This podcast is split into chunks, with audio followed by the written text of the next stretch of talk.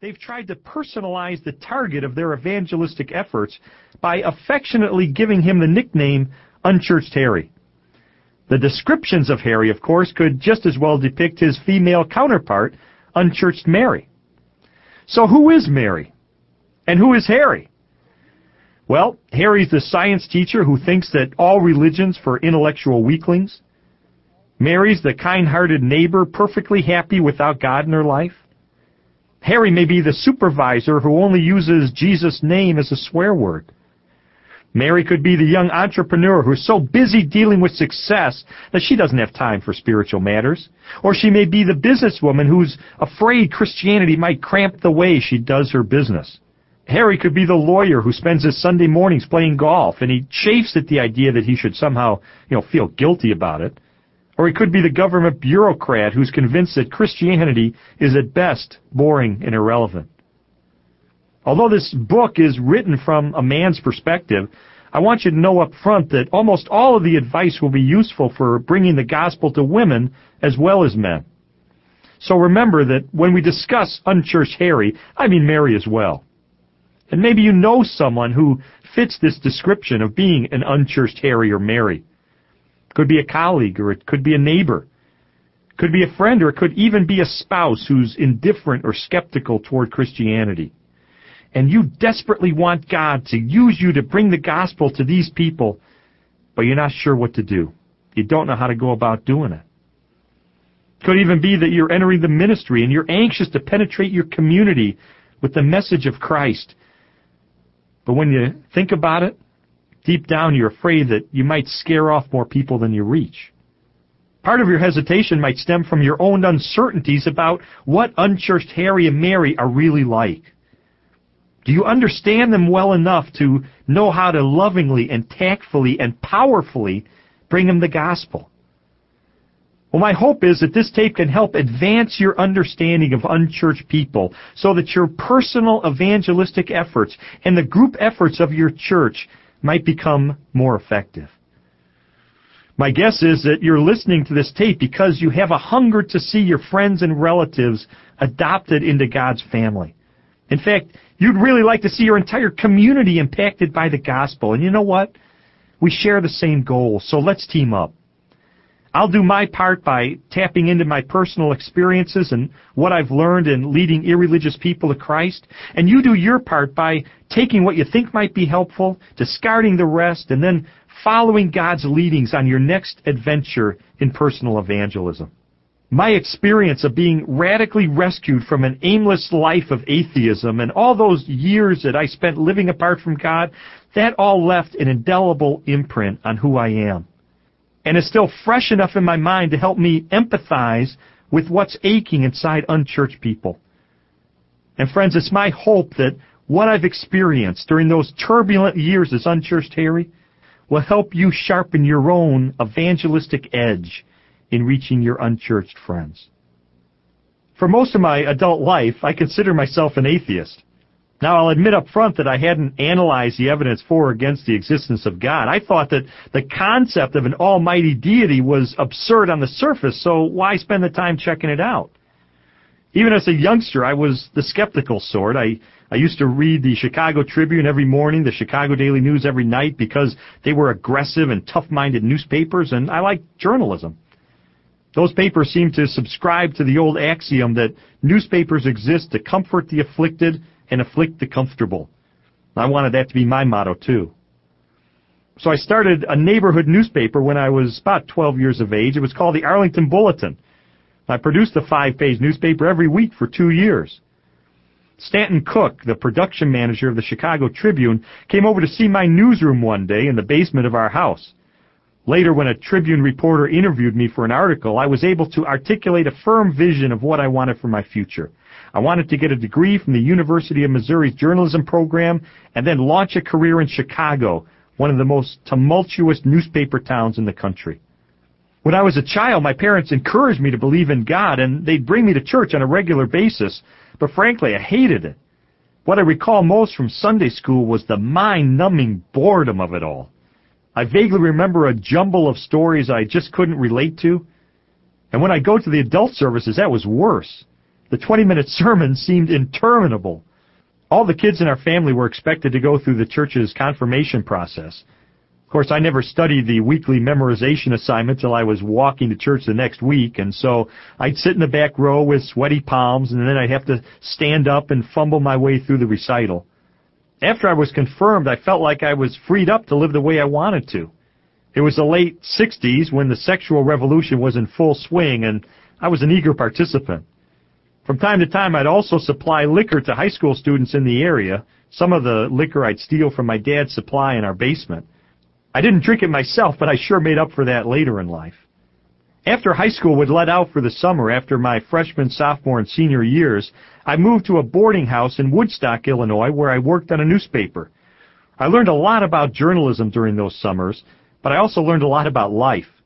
Summers in Woodstock were pretty wild. But as far as girlfriends were concerned, there was really only one I loved. Her name was Leslie, and we met when we were 14 years old. Within a year after I left to attend the University of Missouri, Leslie moved down to Missouri to be with me. We got engaged, and then we got married. Now, Leslie wasn't as hostile towards spiritual matters as I was. For Leslie, the topic of God was largely a curiosity she'd never taken time to explore in any kind of serious way. Then one day at the end of my senior year in college, one of my professors said, Lee, I got a call from the Chicago Tribune. They want to interview you for an internship. I was stunned. Stanton Cook, the Tribune's production manager who had looked at the Arlington Bulletin when I was a kid, had become the publisher of the Tribune in the intervening years, and he had remembered my passion for journalism. He suggests the editors check me out. Well, I accepted a three-month internship, and after proving myself for six weeks, I was promoted to a full-time general assignment reporter. That's when my life really shifted into high gear. If I had a God at the time, it was my career. I was known as an aggressive and an accurate reporter, but there were times when I went over the ethical edge.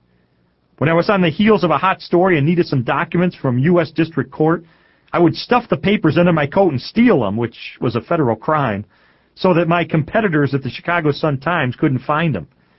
Then after my article hit the street, I'd return the papers to the file. My attitude was that ethics shouldn't get in the way of a good story. Later I became the Tribune's legal affairs editor, and I was doing what I'd always dreamed of. I really felt like I'd made it, and I wasn't even 30 years old yet. Looking back, though, I can see how I had been intoxicated by the power of the press. I mean, it was heady stuff. Being a big city newspaper man can be a real ego trip, and it stoked mine to the limit. After a while, I began to notice that I was becoming increasingly desensitized to other people. Even other people noticed my hardened heart. I remember covering a trial in which the key witness was a teenage gang member. He testified how a rival gang had lined up him and his friends and then, one by one, shot him point blank in the head. Three of his friends died instantly, but somehow he survived. When the trial was over, I wanted to interview that witness. I thought it'd make a, a very dramatic feature story. The prosecutor set it up for me, and in the middle of the interview, the prosecutor pulled me aside and said angrily, Strobel, what's wrong with you? This kid watched three of his friends get blown away. He's probably going to die himself eventually from the bullet that's lodged in his head. And you're sitting here interviewing him like you're interviewing Bob Hope or somebody. His words haunted me for a long time. What was wrong with me? Why didn't I care about this kid? Why didn't I care about anything but myself and my byline and my career? The Bible has a term for it. It's called hardness of heart. By 1979, Leslie and I and our two children were living in Arlington Heights, a suburb of Chicago. Leslie became close friends with a woman named Linda Lenson. Linda was a Christian, and she began to share her faith over time with Leslie. Leslie was receptive too, but soon Linda found herself in a quandary. She'd already explained the gospel to Leslie and tried to answer her questions as best she could. She sensed that God was working in Leslie's life, but she didn't know what to do next. Almost instinctively, though, she knew what not to do. She knew she risked doing more harm than good if she were to bring Leslie to her very traditional church.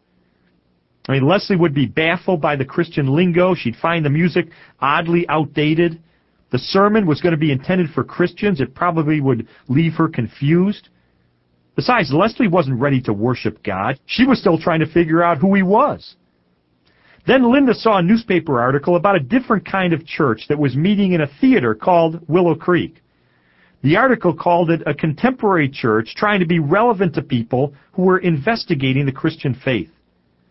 So, very nervously, Linda invited Leslie to Willow Creek. She said to her, You know, I read an article about this new kind of church that's meeting in a movie theater. Jerry and I were thinking of going to see what it's like. Do you want to come along? Well, Leslie's answer was hesitant. She said, Well, you know, I'm not sure. She was too polite to say what she was really thinking, which was, Hey, it's okay to talk about God with you, Linda, but going to church? I'm just not sure. I remember as a child, church was so intimidating. I'm not sure how to behave, how to dress, what to say, when to stand up, when to sit down, when to look up a Bible verse, or even how to do it. A Sunday rolled around, and Leslie in the end agreed to go. To her surprise, she ended up loving it. She came home excited, telling me about this great music, the drama, the clever multimedia. She said even the sermon seemed to be talking our language. Well, I wasn't interested, but despite my attitude, Leslie kept going just about every Sunday. Then in September of 1979, she came up to me and said, Lee, I've decided to follow Jesus Christ. Leslie's conversion actually ended up sparking the most tumultuous era of our marriage. She kept encouraging me to try church, to go with her, but I kept resisting. Because to me, church was four things. It was boring, hypocritical, money grubbing, and totally irrelevant to my life. And yet I started to sense subtle changes in Leslie's character. I detected it in the way she related to the children. I saw it in her more loving demeanor toward me and toward other people.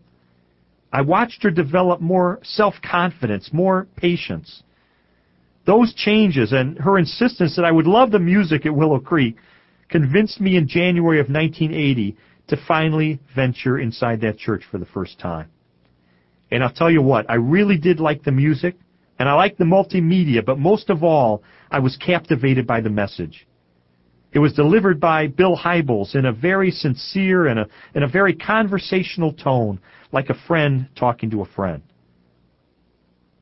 During that message, Bill asked the question, what does it take to have a transformation of the heart? And when he said that, my mind flashed back to the condition of my own heart, because I recall what that prosecutor had said to me. What's wrong with you, Lee? Hybels really had my attention. He explained that because of Christ's love for us, that Christ willingly died on the cross as our substitute so he wouldn't have to pay for our own wrongdoing. For the first time in my life, the connection between the cross and my own life became clear. Hybels also issued two challenges. For those who were ready, he urged them to receive Christ's free gift of forgiveness and his leadership of their life. For those who weren't, though, he encouraged them to continue checking out the claims of Christianity. Well, I was intrigued by the message, and I was interested in the fact that he conceded that some people needed to go through a discovery process before making a decision about Christ. As I walked out of the theater that morning, I made a decision. I vowed to check out the Christian faith. I'd use my legal background and journalism training to try to separate mythology from reality and see what remained. For a person who considered himself an atheist, I embarked on my spiritual journey in an unusual way. I asked God for help. On January 20th, 1980, I prayed along these lines. I said, God, I don't even believe that you're there. But if you are, I really want to find you. I really do want to know the truth. So if you exist, please show yourself to me.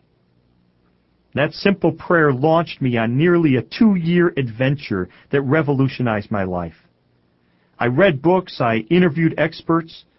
Two books, More Than a Carpenter and Evidence That Demands a Verdict by Josh McDowell, first opened my eyes to the possibility that a person could have a faith that's intellectually defensible. As I read the Bible, I tried to set aside the issue of whether it really was the inspired Word of God. Instead, I took it for what it obviously was, a collection of ancient documents purporting to record historical events.